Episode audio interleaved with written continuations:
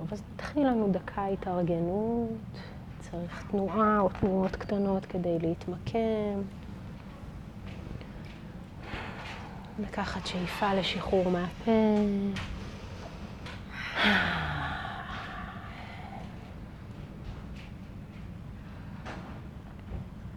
להרגיש את המגע של עצמות הישיבה בקרקע, את המגע של הגוף בחלל.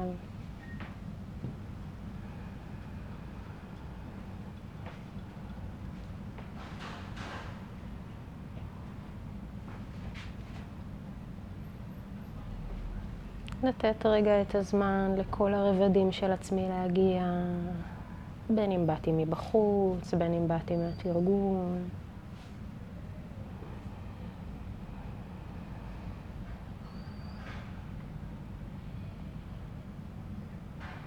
לקחת כמה נשימות מלאות.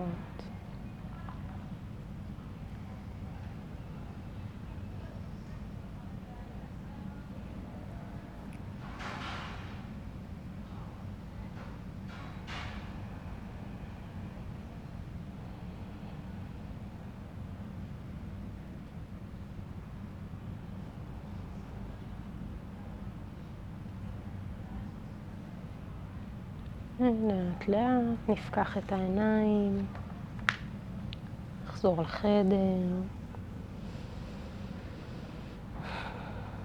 שוב שלום. אוקיי, אז אנחנו נמשיך היום ביוגה סוטרה. אם אני לא טועה, הגענו בפעם הקודמת עד להמשגה, נכון? עד לויקלפה, דיברנו על ויקלפה, על מה זה המשגה. ואני רוצה רק להחזיר איזושהי נקודה לגבי היסק, לגבי אנומנה, לא בטוחה אם קראנו לזה היסק או היקש, אבל זה אותו דבר, שהוא בעצם אחד משלושת האמצעים שפטנג'לי מדבר עליהם תחת הכותרת של פרמאנה, נכון? ידיעה נכונה. דיברנו על ידיעה נכונה שמושתתת על אחד פרטיאקשה, תפיסה, שתיים אנומנה היקש ושלוש אגמה. סמכות או איזושהי מילה של מומחה. לא נחזור ממש על כל ההגדרות וכל ההבדלים ביניהם, כבר עשינו את זה וזה מוקלט. אבל אני כן רוצה להתייחס להיקש הזה, להיסק, לאנומנה. היות והוא בעיניי מאוד מאוד מרכזי בתוך העולם המנטלי שלנו, המקום הזה של הסקה. עכשיו, אני חושבת שקודם כל מאוד מעניין להתעכב על העובדה שההיסק נמצא תחת הכותרת של ידיעה נכונה. היות ובהרבה מקרים, אפשר אפילו להגיד אולי ברוב המקרים, ההיסקים שלנו בסופו של דבר מתבררים כטעות. זאת אומרת, בדרך כלל, המקום שבו התודעה שלנו משליחה את העולם הפנימי שלה על איזשהו אובייקט, ובמובן הזה אני קצת מרחיבה את המשמעות של היסק, אבל זה גם היסק, כלומר כל מקום שבו אני משליחה איזשהו ערך מנטלי שהוא מעבר למאפיינים הנגלים שנתפסים בתפיסה, כן, בפרטיאקשה, יכול להיכלל תחת הקטגוריה של היסק. והרבה פעמים ההיסק הזה מושתת בדיוק על ההגדרה של ידיעה לא נכונה, שאני מזכירה היא הייתה ייחוס לאובייקט מאפיינים שאינם שלו. אוקיי, אז הרבה פעמים כשאנחנו מייחסים לאובייקט איזה שהם מאפיינים שחורגים מהמאפיינים הנתפסים שלו, מהמאפיינים הנגלים שלו, אנחנו בעצם מייחסים לו מאפיינים שאינם שלו, והרבה פעמים אנחנו טועים. אז העובדה שההיסק הזה נמצא תחת הקטגוריה של ידיעה נכונה רק מראה עוד יותר עד כמה הקטגוריות האלה הן פנימיות. אוקיי, ובמובן מסוים אשלייתיות. Okay, כי ברור לנו שמה שהוא נקרא כאן ידיעה נכונה, זה לא באמת ידיעה נכונה ברמה האולטימטיבית. אז זה דבר ראשון. עכשיו, הסיבה השנייה שההיסק הוא חשוב, זה כי בעצם רוב הסבל המנטלי שלנו, רוב הסבל המנטלי שאנחנו גורמים לעצמנו, נגרם על ידי תנודות הודעה שנופלות לתוך הקטגוריה הזו של היסק. עכשיו, העבודה הזו של להפריד בהדרגה בין מה שאני תופסת למה שאני שמה על זה, מעבר, איפה נגמרת התפיסה ואיפה מתחיל ההיסק, היא עבודה סופר חשובה ומעניינת שיכולה להביא המון המון בהירות והמון שקט פנימי. כי בעצם יש כמה דברים שאנחנו עושים בדרך כלל שמתלווים להיסק. קודם כל, אנחנו מזדהים, כמו שפטנג'לי מצביע, עם העסקים שלנו כידיעה נכונה. הרבה פעמים אנחנו בכלל לא מבדילים בין מה הוא עסק לבין מה הוא תפיסה. וכבר העבודה הזו, כמו שאמרתי, יכולה להביא הרבה מאוד בהירות. אז אני משליחה את העסק שלי, ובתוך התפיסה שלי, העסק, או בתוך התודעה שלי, העסק ממש שווה ערך למאפיינים שאני תופסת, למאפיינים הנגלים. ותכף אני אתן דוגמה, וזה יהיה קצת יותר ברור. עכשיו, מעבר לזה, בדרך כלל, אנחנו נוטים לייחס לפרשנויות הפנימיות שלנו איזשהו ערך אוניברסלי. אוקיי? ואני אתן את הדוגמה בעיקר לדברים השליליים, כי בדברים החיוביים, כמו שאמרתי כבר הרבה פעמים, אנחנו לא צריכים אסטרטגיה כדי להתמודד עם החיובי והמשמח, וגם בדרך כלל לא תהיה לי בעיה שמשהו שמשמח אותי לא משמח את כל העולם. להפך, אולי זה גורם לי להרגיש מיוחדת. אבל אם משהו מכעיס אותי, או משהו מעליב אותי, או משהו מעצבן אותי, בדרך כלל אני ארצה לחשוב שכולם מתעצבנים מזה. נכון, אנחנו בדרך כלל, בלי שאנחנו אפילו חושבים על זה, מייחסים ערך אוניברסלי לגורמי המכאוב בחיינו. עכשיו, הדבר הזה הוא אשליה מוחלטת, והרבה פעמים אנחנו נתקלים בזה, קל לנו הרבה יותר לראות את זה על אחרים. אני בטוחה שלכל אחד קרה פה לפחות, הדוגמה הכי ברורה היא שאיזו חברה או חבר מספרים לנו משהו שקרה, וזה כאילו ברור להם מאליו למה הדבר הזה הוא מזעזע והוא לא בסדר, ו- ולנו זה לא ברור כל כך.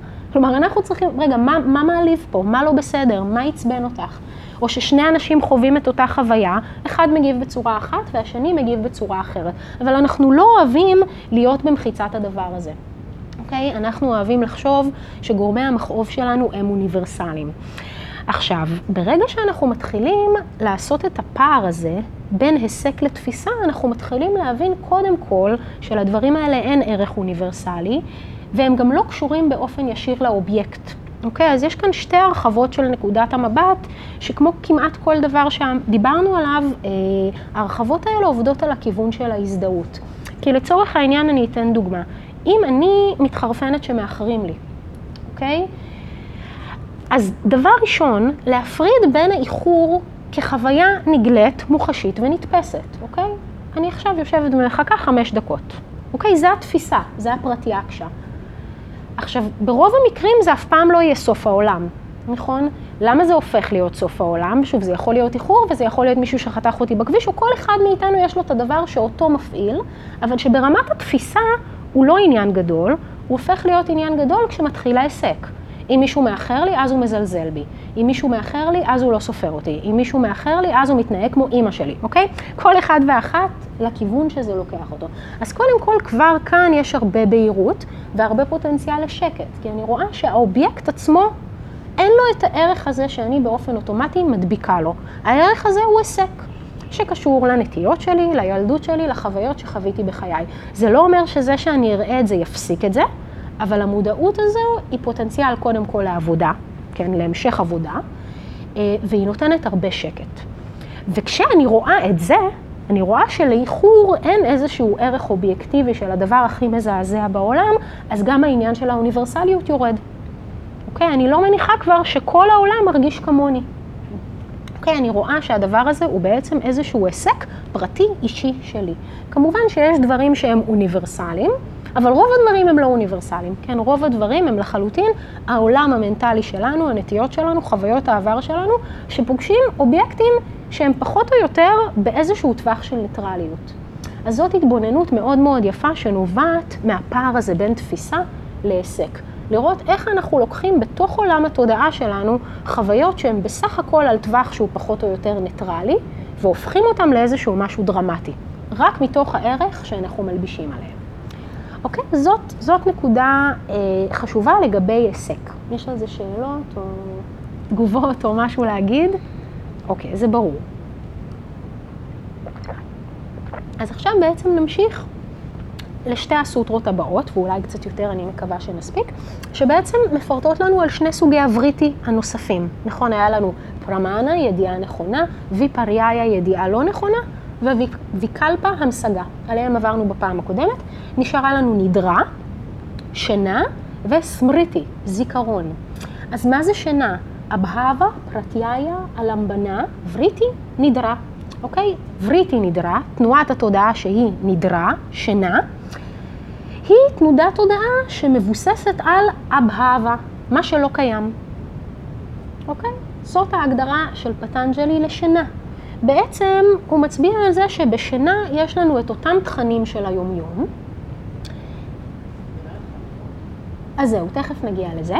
אוקיי, יש לנו את אותם תכנים של היום-יום, אותה התבססות על אב-ידיעה, מה שדיברנו על אנטי-ידיעה, אותו מקום שנע כל הזמן על הספקטרום של עונג, כאב, משיכה ודחייה, אבל בפילטר קצת אחר. עכשיו, יש, ואנחנו פחות ניכנס לזה כי זה טיפה פחות מעניין בעיניי, ואני חושבת שהטקסט די מבהיר אה, שלא מדובר בשינה ללא חלימה, על אף שיש המון דיון בפרשנות. מדובר האם זה שינה עם חלימה או שינה בלי חלימה. עכשיו, היוגים, מאז ומתמיד, אפשר לראות את זה בטקסטים מאוד מוקדמים, מאוד מרותקים מהמצב הזה של שינה ללא חלימה. למרות שיבוא המדע ויגיד, אין דבר כזה, אוקיי, אבל זה פחות משנה לנו. המצב שלפחות נראה לנו שאנחנו בשינה ללא חלימה, הוא כאילו המצב הכי קרוב לסמדהי. נכון, כי יש לנו חיים, יש לנו תודעה, אבל כביכול אין לנו תנודות תודעה. אז המקום הזה של שינה ללא חלימה הוא מאוד מעניין את היוגים, וחלק מהפרשנים ניסו להגיד שפטנג'לי מדבר כאן על שינה ללא חלימה, אבל בעיניי ברור שהוא מדבר כאן על שינה עם חלימה, כי הוא קורא לזה וריטי. אוקיי? זה תנודה, זה תנודה תודעה, הוא לא נותן את זה כדוגמה למצב ההפוך, וגם ויאסה בפרשנות שלו אומר חד וחלק ששינה היא תנודה תודעה, בגלל שאנחנו זוכרים שישנו, אנחנו יודעים שישנו, וכמעט תמיד אנחנו גם יודעים להגיד משהו על השינה. ישנתי טוב, ישנתי לא טוב, הרבה פעמים, רוב הזמן נדע להגיד אם ישנו הרבה או ישנו מעט, כלומר, כן יש איזושהי מודעות שנשמרת בתוך השינה. אז אפילו נשמע שהוא קצת באיזשהו מובן מכניס את זה, כדי לתת מענה לדיון הזה. חבר'ה, שינה היא תנודת הודעה, אוקיי? שינה זה לא מצב אה, של סמדהי. אז זה מה שפטנג'לי אומר, עם התמיכה של ויאסה, די ברור שלא מדובר כאן על איזשהו מצב שחורג מהספקטרום הזה של תנודות התודעה. והסוטרה ה-אחת עשרה מסבירה לנו מה זה סמריטי, מה זה זיכרון. אז אנו בוטה, וישאיה, אסמפרמושה, סמריטי. סמריטי, זיכרון, מילה סופר חשובה עם משמעות מאוד מאוד מעובה, שפחות ניכנס אליה כרגע, אבל מילולית זה זיכרון. אז מה זה זיכרון? זיכרון מבוסס על שימור, אוקיי, זה נאמר על השלילה בסנסקריט, אי שחרור או אי הרפיה ממשהו שקרה בעבר, אנו בוטה, אוקיי? אז זיכרון הוא שימור של אובייקט שנחווה בעבר. אוקיי. אז השאלה מעולה, השאלה היא מה ההבדל בין סמסקרה לבין זיכרון. אז סמסקרה היא בעצם... ברוב המקרים לא רצה. אוקיי, אז מי שמתרגם סמסקרה כזיכרון טועה, אוקיי? אני יכולה להגיד את זה. אני לא אומרת, כן, אני לא אומרת הרבה פעמים דברים כל כך נחרצים, אבל זה פשוט טעות. סמסקרה זה דבר שונה מזיכרון. למה? וזה נכון להשוות ביניהם, כלומר הדיון הזה הוא ברור, למה כשאומרים לנו סמסקרה אנחנו חושבים על זיכרון, אז מה ההבדל ביניהם? סמסקרה זה רישום מנטלי לא מודע, שאני, שמתבצע בלי שליטתי בעת פעולה. עכשיו, יש לי סמסקרה גם של דברים שאני לא זוכרת, יש לי סמסקרות גם של דברים שאני לא הייתי מודעת אליהם, שעשיתי בלי מודעות, שעשיתי בלי כוונה, שעשיתי והדחקתי, כלומר הסמסקרה לא מותנית בזיכרון, והסמסקרה בניגוד לזיכרון, לא נתונה אה, למשקפיים שלי, אוקיי? כי מה שאנחנו עושים בזיכרון זה אנחנו בעצם משנים את המציאות. כלומר, אנחנו, ברור לנו שאנחנו לא זוכרים את האירוע בצורה שהיא זהה לחלוטין לאופן שבו הוא יתרחש. אנחנו מעוותים דרך הזיכרון, כמו שנוח לנו, כמו שמתאים לנו, כמו שאנחנו יכולים להכיל. הסמסקרה לא עושה את זה, אוקיי? הסמסקרה היא בעצם הטבעה משוק, משוקללת, אם תרצו, של הערך הקרמטי של הפעולה שביצעתי. לצורך העניין, אם ביצע, ואני נותנת פה איזושהי דיכוטומיה מאוד פשטנית, רק לצורך ההסבר, אם ביצעתי פעולה נוראית והצדקתי לעצמי את זה, ובניתי לי איזשהו זיכרון שבעצם זה היה בסדר וזה היה מוצדק ו- ולא עשיתי משהו כל כך נורא, את הסמסקרה זה לא מעניין. אוקיי? הסמסקרה משמרת את הערך רסמי של הפעולה כפי שהיא בוצעה. אוקיי? אז, אז זה ההבדל בין סמסקרה לזיכרון.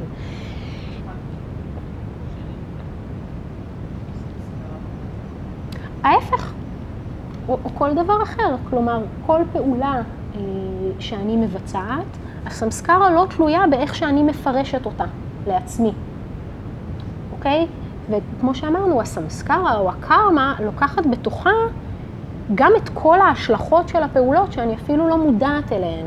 כלומר, הסמסקרה לוקחת ערך שאין לי בכלל גישה אליו בזיכרון.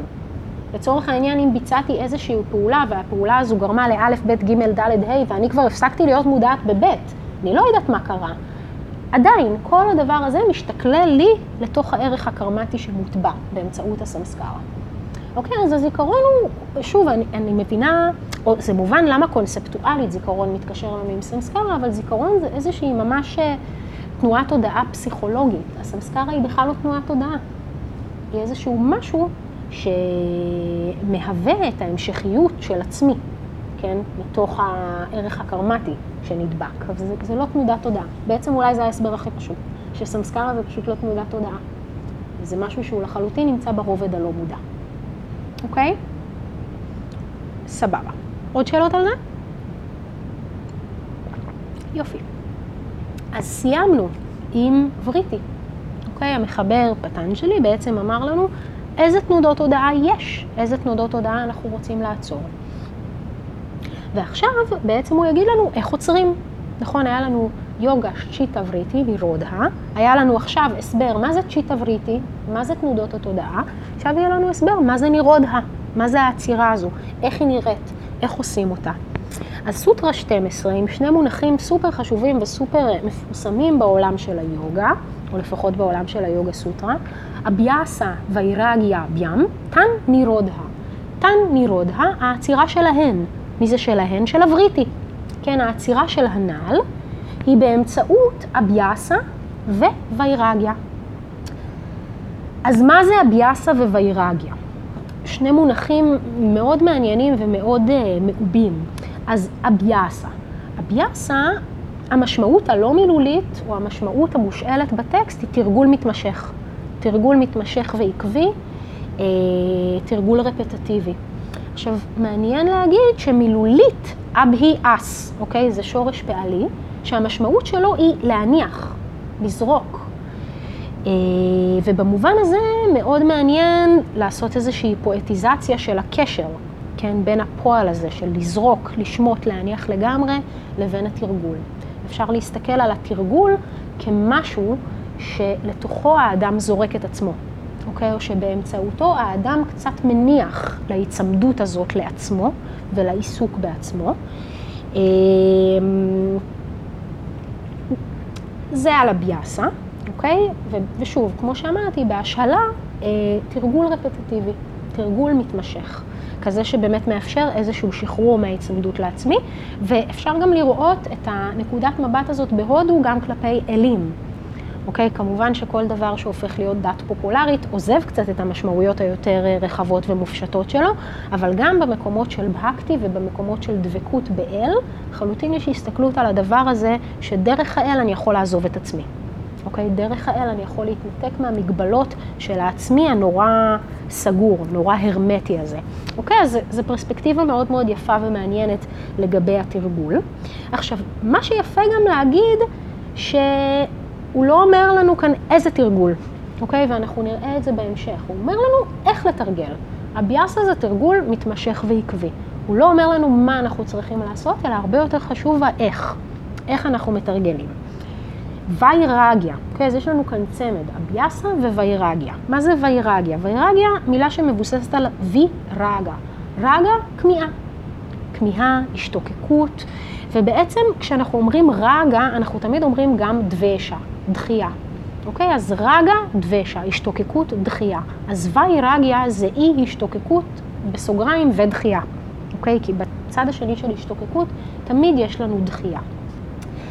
אז המעטפת הזאת היא מאוד מאוד מעניינת של האבהיאסה והאבהיראגיה. כמו שאמרתי, אין לנו כאן הצמדות לפרקטיס מסוים, וזה משהו שמאפיין את הטקסט הזה באופן כללי, אנחנו נראה. הוא נותן דוגמאות לכל מיני סוגים שונים של תרגול, אבל באופן כללי פטנג'לי לא נצמד לאיזשהו פרקטיס מסוים.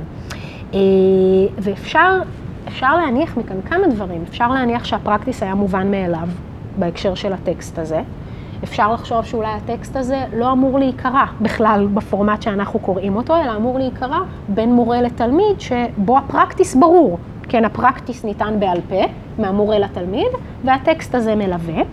אבל היות ויש לנו גם פרקטיס, אוקיי, שהגיע אלינו בכל מיני דרכים, אז יפה מאוד לראות את הדגש על איך מתרגלים. כן, ואפשר אפילו להניח שכל פרקטיס, כן, כל פרקטיקה תעשה את העבודה בתנאי שהיא עומדת על שתי הרגליים האלה. א', יציבות ועקביות, וב', אי השתוקקות. אוקיי, שזה הדבר המעניין באמת, כי כל פרקטיס שנבצע ביציבות ועקביות, אם הוא לא יהיה מלווה במעטפת הקונספטואלית, מנטלית הזאת של אי השתוקקות, לא יביא אותנו לשום דבר חוץ ממיומנות מאוד מפותחת במה שאנחנו עושים. אוקיי, אז מה שהופך את זה ליוגה, זה המצב תודעה הנלווה, או המטריה המנטלית הנלווית של אי השתוקקות. אוקיי. עכשיו ממש מתרגלת השתוקקות, זה התרגול, זה הפרקטיקה של אי השתוקקות. נכון, אז... זה חלק, זה בטוח חלק מהתרגול, אבל אי אפשר לקרוא ככה את הטקסט, אוקיי? זה לא כמו, זה לא כמו סתירה סוכם. זה סמיכות מסוג אחר, כי שנייה על דקדוק סנסקריטי, יש מה שנקרא, כמו שנטע אומרת, סמיכות בסנסקריט. כלומר, יש לנו רצף של מילים, אתם גם שמים לב לזה שאני קוראת, שמתארות נגיד מילה אחת, אוקיי? אז פה יש לנו אביה... את נירודה, שמתוארת על ידי אבהיאסה וויראגיה. ולפעמים סוג הסמיכות, למשל כמו בסתירה סוכם שנגיע בהמשך, מותיר את ה... או מתיר, או מאפשר, בלבלתי לרגע, את הגמישות הפרשנית הזאת. אבל פה יש לנו מין זוגי. כלומר, הסיומת היא זוגית. ברור לנו שזה אבהיאסה וויראגיה. זה לא יכול להיות אבהיאסה שנובעת מוויראגיה, או וויראגיה שנובעת מאבהיאסה, זה, לפעמים זה מתאפשר, אבל במקרה הזה זה ו. למשל, אבל זה סמיכות קצת אחרת. ישבה, ישבה. התרחבנו יותר מדי.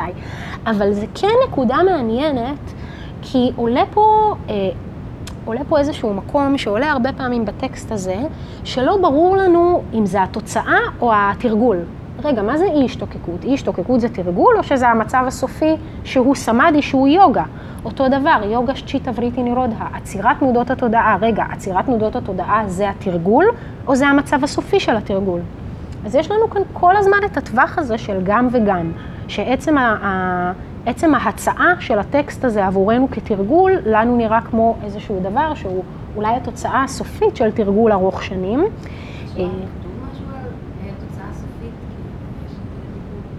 אז... מה הוא הסוף? כן, בטח. אנחנו נגיע לזה תכף. זאת אומרת, הסוף של התרגול או הגיים אובר זה סמאדי. אוקיי? והסמאדי מתואר בטקסט, אני לא אעשה ספוילרים, כי אנחנו נגיע לזה בקריאה ממש עוד מעט. אז בגלל זה, בדיוק, stay tuned. אבל בכל מקרה ברור שמה שמדובר עליו כאן כתרגול הוא משהו שקצת קשה לנו לתפוס אותו כתרגול, נראה לנו כמצב, כאיזשהו מצב סופי או תוצאה של התרגול, וכנראה שהתשובה היא שזה גם וגם, שאנחנו כל הזמן במקום הזה של לתרגל ולהיות במצב הסופי ולחזור אחורה ולתרגל וכל הזמן להיות באיזשהו ספקטרום כזה, אין, אין לנו פה תשובה אה, חד משמעית. מה? נכון. לא רק נגיע להרע, נהיה ביוגה. נכון, ממש. זה, זה, זה גם לגמרי, ובהמשך לזה, זה גם באמת, יש בזה משהו שהוא או יכול לייאש, אבל אם עברנו את השלב של הייאוש, הוא באמת משאיר אותנו באיזשהו ספקטרום שהוא לא, הוא בדיוק לא הגיים אובר הזה. זה קורה כל הזמן. כן, היוגה קורית כל הזמן, הבהגבד גיטה לוקחת את זה עוד לפני היוגה סוטרה למקומות הרבה יותר רחבים, של משהו שממש קורה כל הזמן, כל הזמן, כל הזמן, בכל מחשבה, מילה ומעשה. אה, עוד אחד, אוקיי? יש שאלות על זה? אוקיי, אז עוד אחת. עוד קצת קווים אה, לדמותו של האבהיאסה, אוקיי? אז בסוטרה הבאה ארבע עשרה, פטנג'לי מסביר לנו מה זה, או יותר נכון, איך הוא הופך להיות, מה שנקרא בסנסקריט, דירדהה בומי. סאטו דירדה בומי. איך התרגול, האבהיאסה הזה, סאהו, הופך להיות כזה שעומד על אדמה יציבה. אוקיי? כזה שיש לו בסיס חזק ו- ויציב. אז הוא נותן לנו כאן אה, כמה מאפיינים. אוקיי? איך התרגול הופך להיות חזק ויציב. אז הוא אומר לנו, התרגול הופך להיות חזק ויציב כשהוא א-סביטה, א-סביטה. סב זה אחד השורשים שאני הכי אוהבת בסנסקריט. זו מילה מאוד מאוד משמעותית בהקשר של הבודהיזם, סבא, שירות, אם למישהו יוצא להכיר, אבל א-סביטה. אז התרגול הופך להיות בעל בסיס יציב כשהוא מבוצע או מטופח או משורת בחריצות או מכובד. אוקיי? א-סביטה זה גם מכובד. כבר זה משמעות מאוד מאוד יפה, שהתרגול הוא משהו שצריך לכבד אותו. זה אפילו עושה לי קצת צמרמורת, זה ממש מרגש בעיניי. המקום הזה של לכבד את התרגול, באיך שאנחנו מתרגלים אותו, אוקיי? ככה אנחנו מכבדים את התרגול, לא כמו איזה אל שאנחנו סוגדים לו, אלא ממש באיך שאנחנו עושים אותו. אז איך צריך לעשות אותו? איך צריך לשרת או לטפח את התרגול? א', דירגה קהלה, במשך זמן רב. אוקיי? התרגול מכובד כשהוא מבוצע במשך זמן רב. שתיים, נאי רנטריה, ללא הפסקה, ללא הרף. שלוש, סת קארה. גם מעניין, תכף נרחיב על זה קצת, במסירות. אוקיי, אז מילה, כי מתחיל לעזור לנו הזמן, מילה על הנאי רנטריה הזה. מה זה אומר ללא הרף, ללא הפסקה? אוקיי, אז אפשר להסתכל על זה ברמת הפשט, אני הולכת או יושבת או עושה שלוש פעמים בשבוע, בלי להפסיק, בלי שבוע חופש, בלי חודש הפסקה, כל הזמן אני עושה. אוקיי, זאת המשמעות היותר פשוטה של הדבר, והפרשנים לא לוקחים את המשמעות הזו, אלא לוקחים את זה למשמעות של ללא הרף, כל הזמן לתרגל. וזה באמת, כמו שאמרתי, הבהגבד גיטה לוקחת, נותנת הוראה מאוד מאוד ברורה, זו הגזמה הפראית להגיד על כל, כל משהו שמגיע מהטקסטים של היוגה, אבל יותר ברורה לאיך, אוקיי? איך אנחנו יכולים לתרגל את היוגה כמשהו שהוא כל הזמן, שהוא לא רק בתרגול הפורמלי. אז הנאי רנטריה הזה, הללא הרף הזה, הוא בעצם מרחיב את הגבולות של התרגול הפורמלי, ואומר לנו כל רגע ורגע צריך לבטא אה, את היוגה. אז זה הללא הפסקה. סת קארה, התרגום הוא במסירות או בשקדנות או בהתמסרות, אבל סת קארה, קארה לעשות, נכון? זהו, בדיוק, סת זה אולי המילה, זה גם מילולית בפשט אמת, אבל זה מילה עם משמעות סופר מעובה של מה זה סת. סת זה הדבר שהוא הווה באמת, שהוא נוכח, שהוא בבהירות מלאה, שהוא במודעות מלאה. אז התרגול צריך להיות מבוצע מתוך המצב הזה של סת, מתוך מצב של אמת, של נוכחות, של בהירות, של צלילות ומודעות לכל רגע ורגע. אז מה שיפה פה, זה שוב, זה קצת דומה. פעולה, לעשות. עשייה, יותר נכון, עשיית. עכשיו, מה שיפה כאן זה שוב, יש לנו משהו על המעטפת הטכנית, אבל זה אותו דבר קצת כמו שאמרנו קודם. אם נבצע איזושהי פעולה במשך זמן רב, ללא הרף, אבל בלי סת קארה, לא נשיג שום דבר חוץ ממיומנות. אוקיי? אז זה כמו קודם, שיש לנו אבהיאסה וויראגיה. בלי הוויראגיה לא נשיג שום דבר חוץ ממיומנות. בלי הסת קארה לא נשיג שום דבר חוץ ממיומנות. אז בגלל זה היוגה היא איזשהו אה, מפגש כזה, בין מאפיינים טכניים של תרגול, שמאפיינים כל תרגול, גם אם אני רוצה להיות אלופת העולם בשחמט, אוקיי? יהיו לנו מאפיינים זהים, אבל תמיד עם איזושהי מעטפת רחבה יותר, קונספטואלית, רגישית, מנטלית ורוחנית. כי בעצם התוצאה אמורה להיות אה, מעבר למיומנות, נכון? התוצאה של היוגה זה לא אני אהיה טובה ביוגה, או אני אהיה טובה במדיטציה, אלא התוצאה של היוגה היא יצירת תנודות התודעה. לכן אנחנו כל הזמן צריכים להיות מיינדד למעטפת המנטלית הזאת, כן? למטריה הזו של מצב התודעה שמלווה את התרגול. שאלות? כן. איך מתרגלים?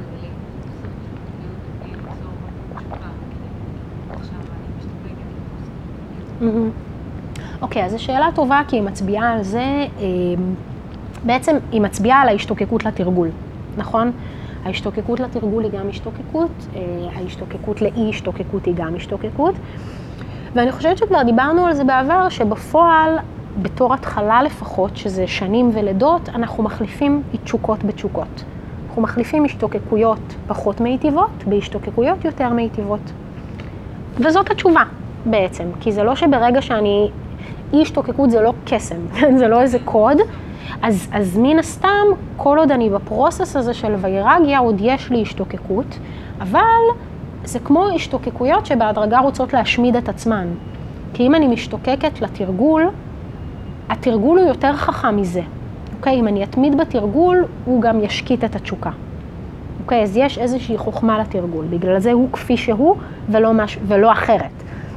אז בתור התחלה אנחנו משתמשים בתשוקה, או מי שהיה בהרצאה שדיברנו על הגונות, אנחנו משתמשים ברג'ס לשירות הסטווה, נכון? דיברנו על זה, אנחנו משתמשים בלהיטות, בפעולה, בדרייב, בהשתוקקות, שגם כן מזוהה מאוד עם הרג'ס, על מנת להגביר את הסטווה. אוקיי, אז אנחנו משתמשים בהשתוקקות על מנת להשמיד את ההשתוקקויות, בסוף, בסוף, בסוף, בסוף, בסוף, אבל מחליפים ביותר מיטיבות, יותר מיטיבות, יותר מיטיבות. אוקיי? שאלות עוד? יופי, אז תודה רבה, שבת שלום, ונתראה שבוע הבא.